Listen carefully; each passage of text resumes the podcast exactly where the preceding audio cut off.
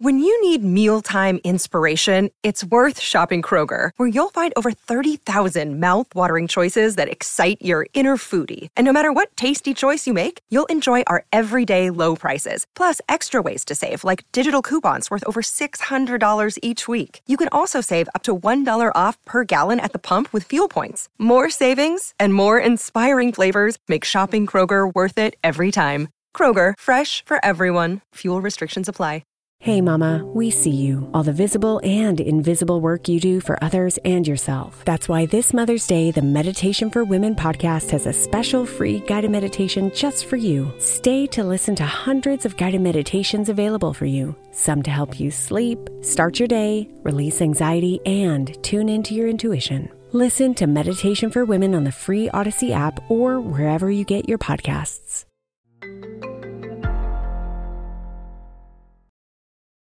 I know this program is 70 over 70, but uh, I really wish I were younger.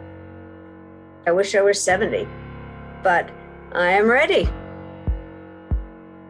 I'm 72 years old. I'm 75, miraculously enough. I am 83 years old. I am 88 years old. You know, I'm here at 92. I'll be 94 in May. I am 101 years old. My name is Diana Govio.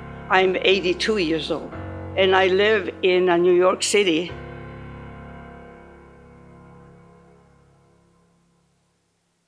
When I was growing up, I didn't like my name at all. My Chinese name is Xiu Lian. It means delicate lotus.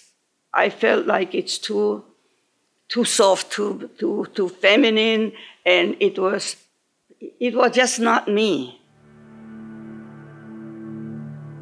When I was in high school, college, I was always teased and I was always called the ugly duckling. And they would give me all kinds of names like, oh, you're a tomboy. You could never get married because uh, nobody, nobody would want you for a daughter-in-law. So that was, that was really always a struggle.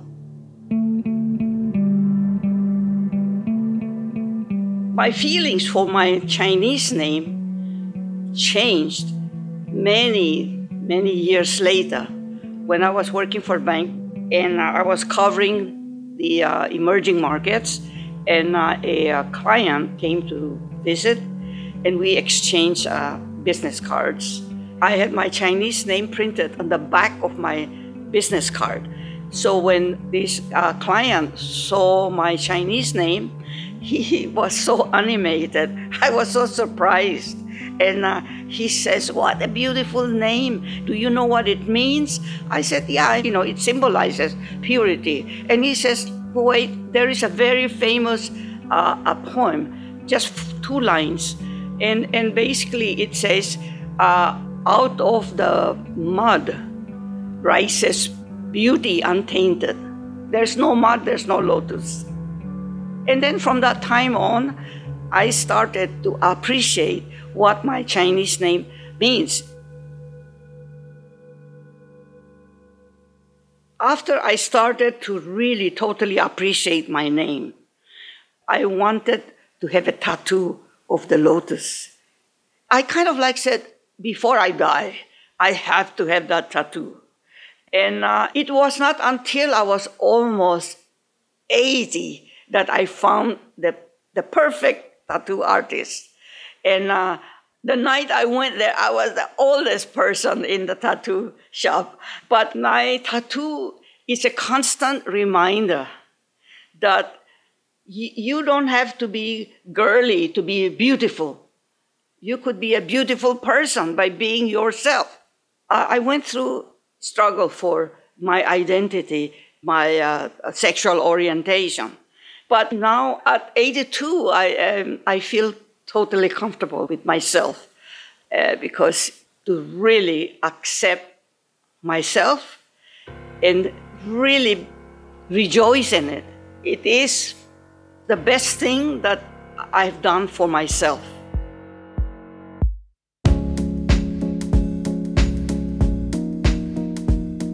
That was Deanna Gobio. And from Pineapple Street Studios, this is 70 over 70, a show about making the most of the time we have left. I'm Max Linsky.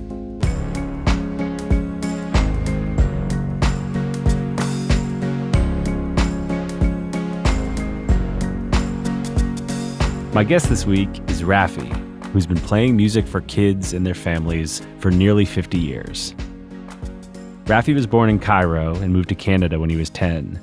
As a teenager, he fell in love with the Beatles and Joni Mitchell and Pete Seeger. He wanted to be a folk singer himself and started playing in coffee shops around Toronto. But it was a struggle. And just as he was preparing to abandon that dream, he discovered that he was really good at playing music for kids. And he's been doing that ever since. The same songs Baby Beluga, Down by the Bay, Banana Phone, over and over again on stages all around the globe. I wanted to understand what he's still getting out of it after all this time, and what he's learned about the way that children see the world. Raffi is 73 years old.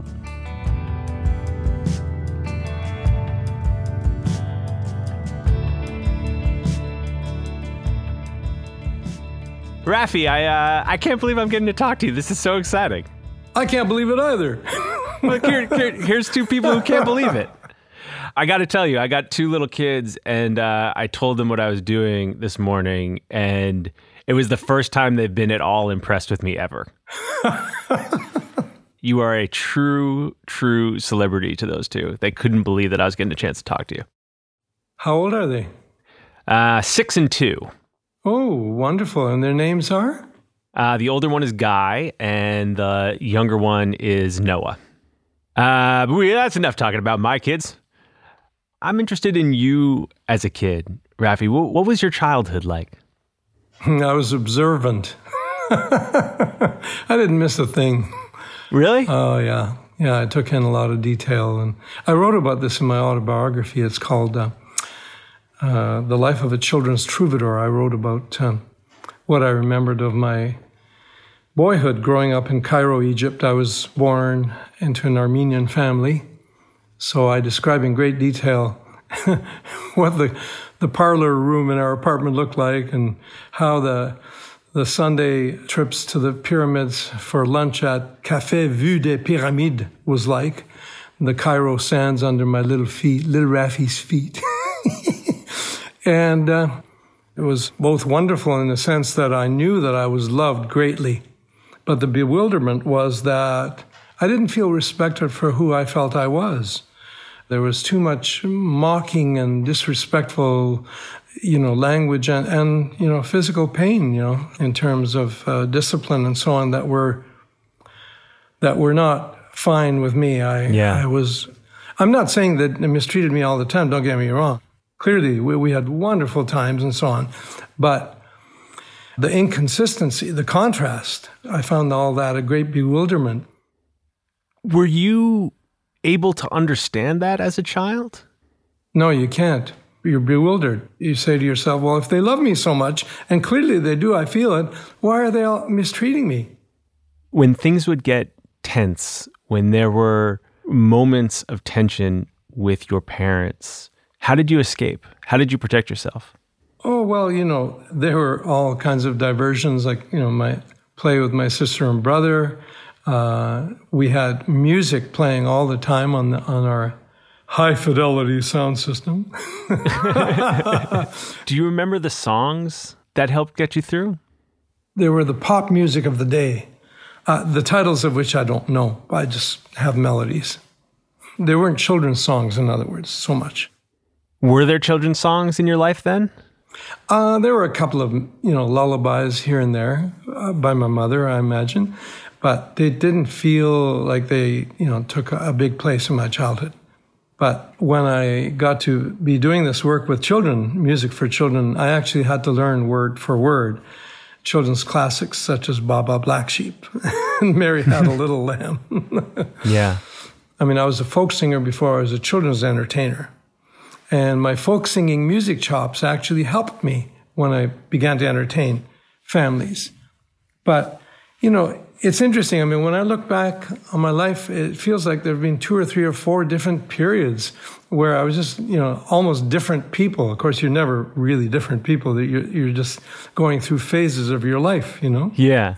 I think that's true for everybody. Well, let's talk about the uh, the phase when you were an aspiring folk artist. Must we? yeah, yeah, we must. Well, I, I, sang I sang at coffee houses in the, in Toronto and all across Canada, but you know I was often nervous on stage, and I, for whatever the reasons are, you know, eh, my performances never really um, uh, succeeded the way I hoped they would. What was your ambition? What did what did you want well, I, I, wanted to be another James Taylor, another Bruce Cockburn. I was so enthralled with Joni Mitchell's songs and Gordon Lightfoot's songs and Bob Dylan and so on. You know, so I was just trying to make it as a singer songwriter. Yeah, I, I know. I read your book, and there's some descriptions in there of these of these bar shows that you used to play. Yeah, it's hard for me to imagine even having like heard you talk about it a little bit. Like it's hard for me to imagine you like singing to a bunch of people drinking. but then then you have to remember I was like 21 years old or 23 and I had long hair and, and a headband and you know it was the hippie period and I was uh, you know I wasn't a hippie but I was kind of like being a wannabe hippie at the time. It was my way of individuating from uh, my family experience, finding my own voice and when you do that, you experiment. That's what that's what I was doing in my folk singing career. When you had long hair and you're playing coffee houses and bars in Toronto, what were you writing about? Just life, love songs, whatever. it wasn't. It wasn't. Uh, there wasn't like a big uh, Raffi message at that point. No, but when the idea of making it an album for young children came up, that album became a hit and became a gold record and so on, I sort of came to see that making music for young children was as worthy a pursuit as making music for anybody. And in fact, that it, w- it was important work for what it offered the very young. Yeah. They're the most impressionable. They don't call those years formative for nothing. Because what's forming is nothing, nothing less than how it feels to be human. That's what's forming it behooves all of us to gain an understanding of how they actually set the tone of being for a lifetime of outcomes. So you want those first experiences for the human child to be life affirming, positive, supportive, nourished. That's what you want so that the lifetime of outcomes is as positive and possibility laden as it can be. I'm uh, far more interested in talking about my the music of recent, you know, 43 years of making music for children and families because there's so much to say about that. And uh, that's that's where my interest is. It, it, just doesn't thrill me to spend too much time about the early years because there isn't a whole lot to say more than what I've said. I, I don't mean to be disrespectful. Um, no, not at all. I, I, I wouldn't uh, I wouldn't take it that way at all. Although, is it just proportions for you? Like like you've just spent so much of your life doing this work that talking about your life before the work is just not that interesting to you? Well, I suppose it's kind of that way. Look, we live in in really intriguing and troubling times. Certainly, uh, that require our full response. You know, and. Uh, what's really important to me is this historic time that we're living through on a world that's heating up such that our very futures and the futures of your two darling kids are in jeopardy. I mean, that, that's really the kind of conversation that for me has an urgency to it, has an interest to it. And how my music for children and the tens of millions of Beluga grads might somehow uh, help in these times. That's the kind of stuff that I I love to consider and to talk about. Well, I, I certainly want to talk about all that. I, I, wasn't trying to give you the impression that I didn't. And the uh, the reason I was asking about it, and I'd actually just be interested in your thoughts on this, and then I, I promise I'll stop asking about it. Hmm. it was striking to me to think about you as a 21 year old with long hair having these you know, other plans and dreams ahead of yourself, knowing where it actually went. And when I hear your songs, which I do all day, every day, it just sounds so fully formed, you know?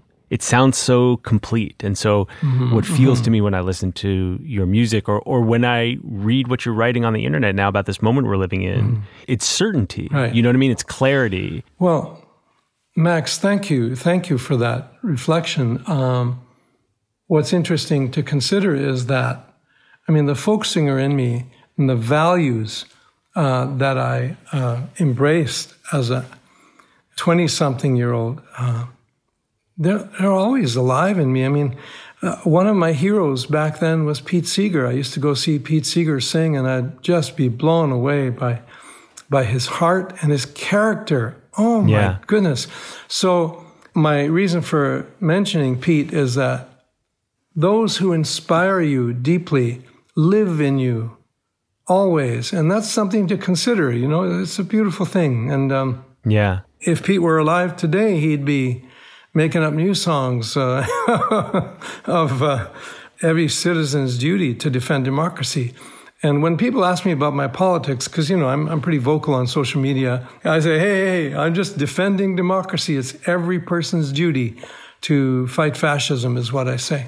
Yeah, I saw the other day someone say, you know, Raffi, can you just stick to the songs, man? just just play the songs. Like if there's a way for me to not get uh, political with my children's favorite music, that'd be great. And that and that was your response was like, all I'm doing is defending democracy. Mm. Defending democracy, it takes a village.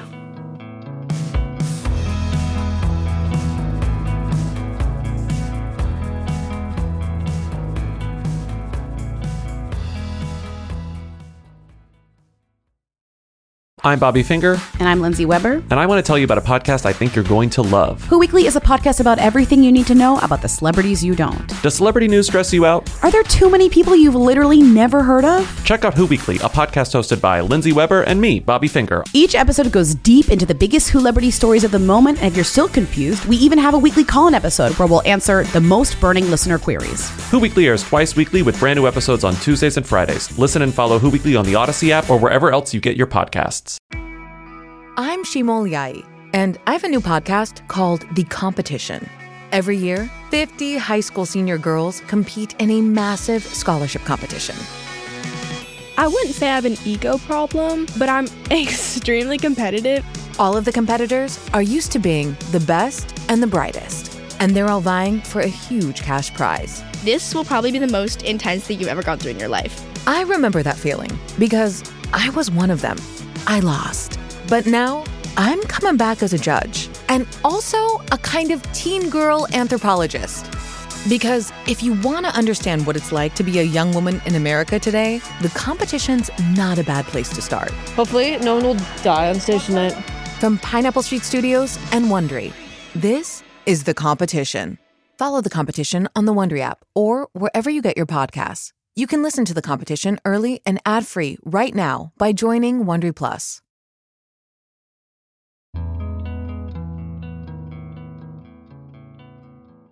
it does feel to me, listening to your music, talking to you now, like you have found some clarity. You know who you are. And and I wonder whether there was a moment where that happened for you. You've probably heard the expression of being comfortable in one's own skin. Sure. Uh, I wasn't always comfortable like that. It was a process that took uh, decades, actually. And I wasn't always this this easy and relaxed about being the person that I am, how well known I am, and so on. It was a process, and in fact, in 2002, I took 10 years off the concert stage to develop the child honoring philosophy. And then in 2012 or 2014, I forget, I think it was 2012, I I returned to the concert stage. I had missed singing with my fans and hearing Baby Beluga. and so it was a glorious, uh, well, a very sweet homecoming uh, kind of thing for me to be back on stage with fans. And but I continued the child honoring work as I do, you know, every single day of my life. the threat of global warming, the climate emergency we're in now takes up a lot of my time and energy. Um, I've recorded songs and released videos. One song called Cool It, another song called Young People Marching, inspired by Greta Thunberg and the millions of marchers. So, yeah, I just live and, and grow and respond to what the day brings. What did you miss? What did you miss about your fans? What did you miss about singing Baby Beluga? Just the love and the feeling of uh, a couple of thousand voices uh, engaging in, in a Pete Seeger-esque experience. Do you feel like a rock star? No, I don't even know what, what that would feel like. No, not at all. I think it feels like thousands of people singing along with you. I feel like the guy who goes to the grocery store and comes home with some food and, and cooks it. You know, I feel like the guy who calls uh, a friend when he's in need. I feel like the person who uh, uh, still loves to read books and has way too many of them and, and has three or four going all at once and he wishes he could just train his mind to just read one book at a time. But no, he just seems to have four or five on the go. I feel I feel like that guy, the guy who is uh, starting his day uh, with a wood fire and his uh, wood stove insert. So I, I'm that person. I'm just a real person living my life going through my days as best I can. I'm 72 years old now. So there's that as well. I've Sure. never been 72 before. It's a new experience, damn it. Yeah, how's 72 treating you? Eh, mostly well. well, aging, you know, is not for the faint of heart. You take courage. Yeah, but you got courage. Well, I hear Belafonte's 93, so that, that's interesting. You got some times ahead of you, right? Paul McCartney is in his late 70s, right? So he's ahead of me. And so those who, who come before us, you know, pave the way as Pete Seeger did and, and others. So I you just, I just say say to myself, oh, this is what it feels like to be 72. All right. And next year, I'm going to say, this is what it feels like to be 73. Okay, then. All right. All right. But there's nothing like surprising about 72. It's just kind of like, huh, 72. All right. Well, the whole thing's a surprise. And then again, it's not because you know that aging gives you gifts. You know, there's a, an ongoing maturation, you know, a, a maturity that comes to you about the human condition and how you, you know, find your place in it and so on. Something's lost and something's gained in living every day. I've looked at life from both sides. Now, I didn't quite sing the melody right the first time, but you got the idea there, that Joni Mitchell song. Yeah, I did get the idea. hmm What a brilliant, brilliant expression. Something's lost and something's gained in living every day. Let's just say I get it. Does that just come naturally or is that is that a product of work? I think you cultivate a way of being, especially when you keep in mind what is most important in life and what our human essence is all about, which is love, of course. These days, I've been calling it infinite love, because if you think about it, we are born with it. We, we are innately filled with infinite love, and then we get to play that love out as we grow and as we age. So here I am, you know, at this age, playing with infinite love in every way that I can when I'm interacting with people, whether it's one to one or to a group.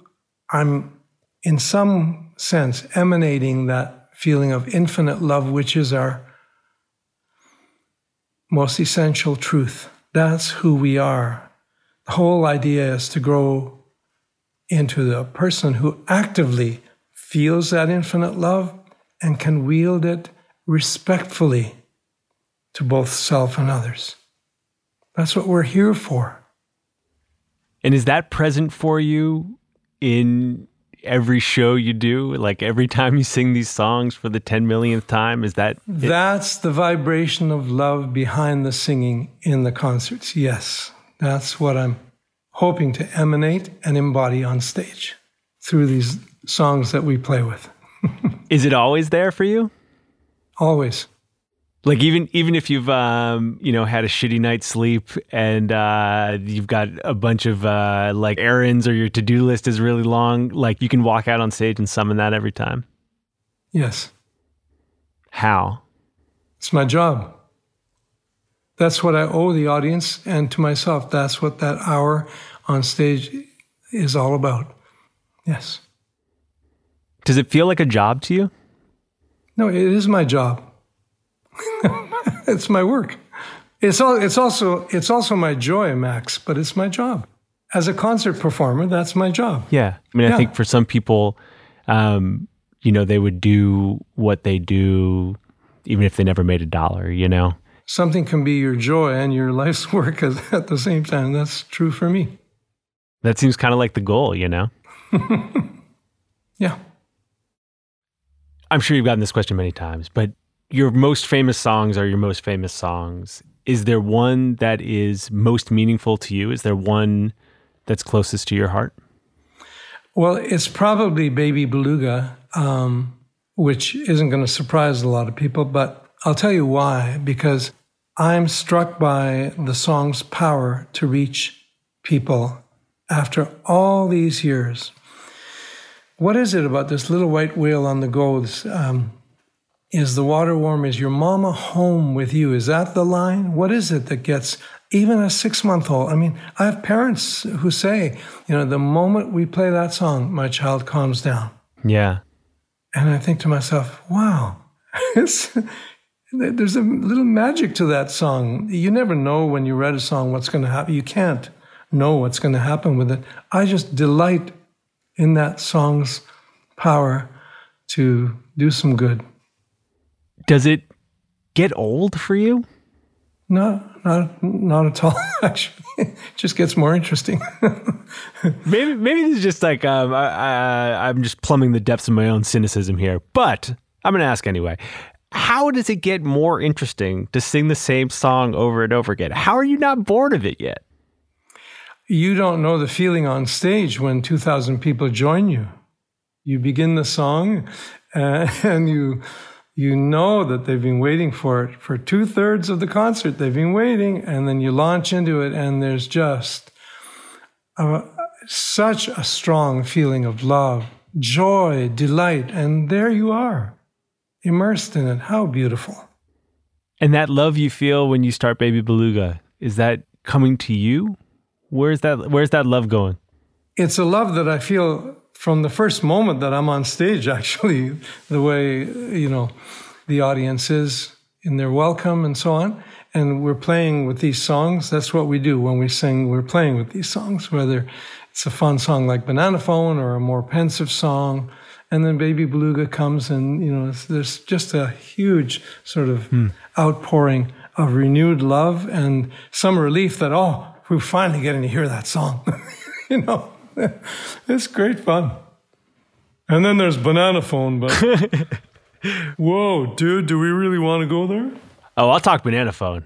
Banana Oh, Phone you- is the anthem of my household. You will? I see. this is my Banana Phone shaker. I got as a gift. People need to know that that you just pulled out an actual Banana Phone. I'll call the White House and have a chat. Man, it seems like you have such a good time being Raffi. Doesn't it? Yeah. yeah, baby. what about when you walk off stage? What does that feel like?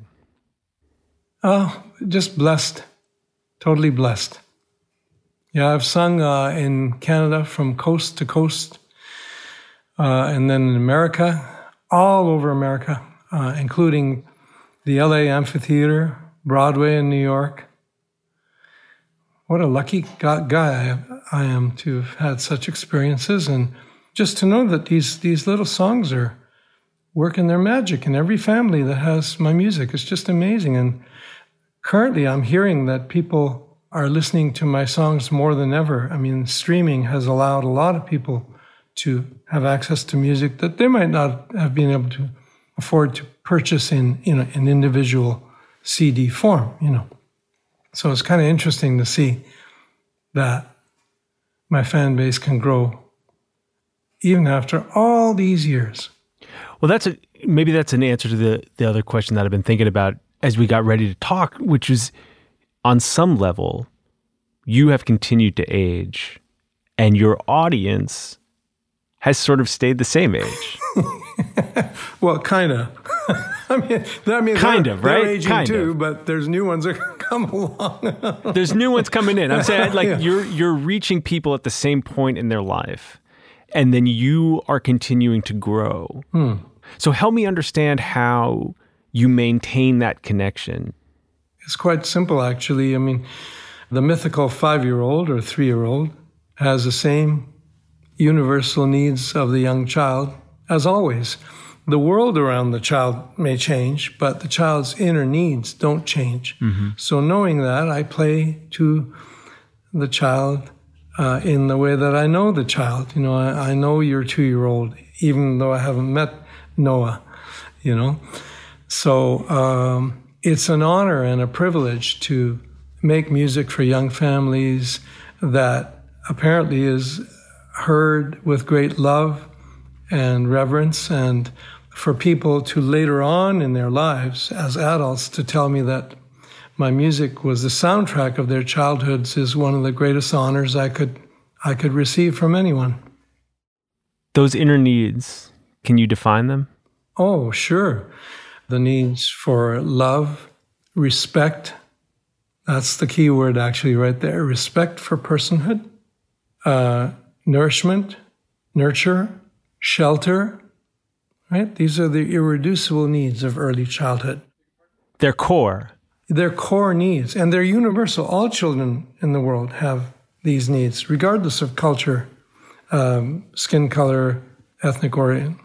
Or regardless of the moment we're living in, do those needs change No, as, no, as they, the world no, changes? they don't. No, they don't. The circumstances change, but that's why child honoring is such an interesting philosophy for people to consider because child honoring works with what we know is true about the human condition. And that's why I call young children the first learners of humanity. Can we go back to the um to the respect for personhood uh, idea? Because when you said that, like you lit up. what does that mean to you? What does that look like? Uh, having respect for personhood for a child. The first principle of child honoring is respectful love. The Beatles sang, All you need is love, and that's true. Well, when I think about respect, love can't be a disrespectful love because then it's not true love. It can't be a suffocating love or a possessive love. Do you see what I'm saying? Respectful love is about seeing who is there in this person in front of you, seeing that person as a legitimate being, regardless of how young that person is, seeing the dignity in that young child just for their existence, that they are here. They are reaching out for love and they will lean that way forever. So, respect for personhood, right from the start, is the best we can do to make our societies more peaceful, sustainable, compassionate. You've talked a lot today about other singer songwriters, you know, Paul McCartney, Joni Mitchell, Pete Seeger. And when I asked if you feel like a rock star, you said, I just feel like the guy who made a fire this morning. Do you think those people feel like that? I can't speak for them. But it does seem to me like you feel connected to them. Of course. They live in me. I mean, I sang Beatles songs when I was in my teens. That music lives in me as as do the composers, you know. Well, I feel like this question might drive you crazy, but you know, forgive me. But Paul McCartney's a rock star, you know? Like Paul McCartney can't uh can't leave his house without being Paul McCartney. Oh, oh, I see. Well, I live on a an island of 10,000 people. Mm-hmm. And I'm not as well known as Paul McCartney, but I'm fairly well known and uh, there's an ease of being here on the west this west coast island where you know I'm out and about and uh, I meet fans in the grocery store. We have laughs. we take sel- get self we get selfies taken in the grocery store aisle. It's it's fun. Yeah. It's just fun being who I am and feeling comfortable with it all. Do you like being well known? it's okay. Um, my face, you know, keeps changing. So the, the, first moment I go out on, on the concert stage, I'm just greeting my fans and saying a few words, just giving everyone a chance for a moment to to say, "Oh, there, that's yeah, that's him." But look, he looks different. Uh, yeah, okay, you know. you got you got to give people a chance to recalibrate, to adjust, yeah, because I don't look like their videos that were made in the 1980s or in the early 1990s. At some point, you will not be around to play these songs anymore. How do you want people to hear your music after you're gone? With joy and delight and love it, it is a comfort to know that one's work has longevity. What's comforting about that? Well, it's, it's a lovely feeling you know? that, that I have longevity of a career that keeps on happening. My singing voice is still good. I'm very thankful for that. Uh, and to know that, that this music may last a long, long time, decades after I'm gone, is an interesting thought. but not one you dwell on very much. Not really. And when you walk off stage and feel blessed, and when you leave this music behind and want people to feel that way, how do you make sure that kids hold on to that feeling? Oh, I don't have to do a thing. it's all up to them, really. You know, how do we how do we hold John Denver's songs? How do we hold John Lennon's songs? You know? We just do. We just do with great love and reverence. And yeah, of course. You know, Billie Holiday, Ella Fitzgerald. I mean, name any singer who's departed, whose music you love. You just keep on loving it.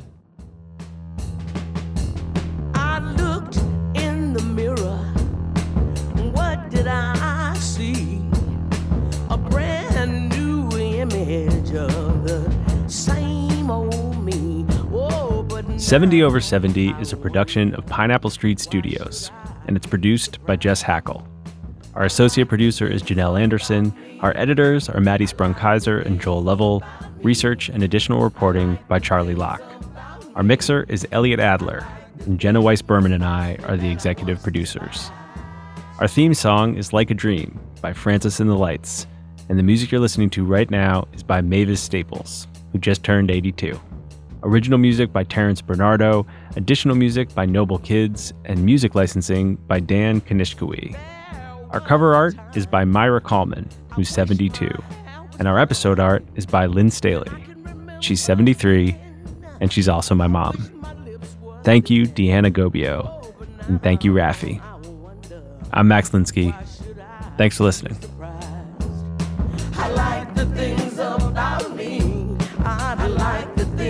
about